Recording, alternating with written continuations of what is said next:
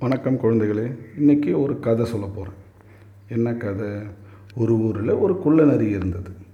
இந்த குள்ளநரி காட்டில் போயிட்டே இருக்கும்போது மற்ற விலங்குகளிடமிருந்து ஒரு தப்பிக்கிறதுக்கு ஒரு வேலியில் தாண்டி அந்த பக்கம் போகுது.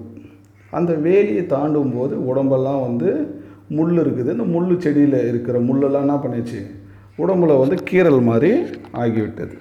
உடனே அந்த நரி அந்த முள் செடியை பார்த்து முள் செடியே இது நியாயமா?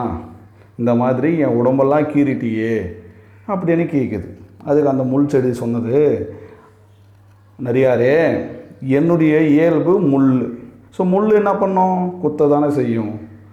அதுதான் என்னுடைய இயல்பு. நீங்கள் பார்த்து வரக்கூடாதா? நீங்கள் என்னுடைய செடியை தாண்டி சென்று விட்டு என் மீது பழி போட்டால் எப்படி? அப்படின்னா அந்த முள் செடி நிறைய பார்த்து கேட்டுதான்.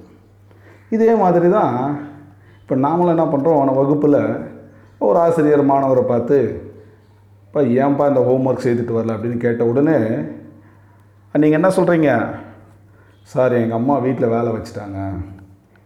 சார் எங்கள் அப்பா வந்து அங்கே போயிட்டு பொருள் வாங்கின்னு வர சொன்னாங்க கடையில். சார் பென்சில் இல்லை. சார் பேனா இல்லை.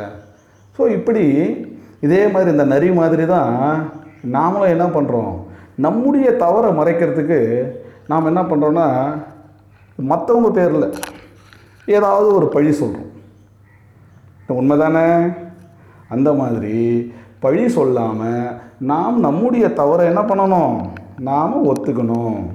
நாம் வந்து ஆமாம் நான் மறந்துட்டேன். நம்ம நம்முடைய வேலையை நாம் செய்யாததற்கு நாம் என்ன பண்ணக்கூடாது? மற்றவங்க பேரில் பழி போடக்கூடாதுன்றதை இந்த கதை மூலயமா நாம் தெரிஞ்சுக்கிறோம்.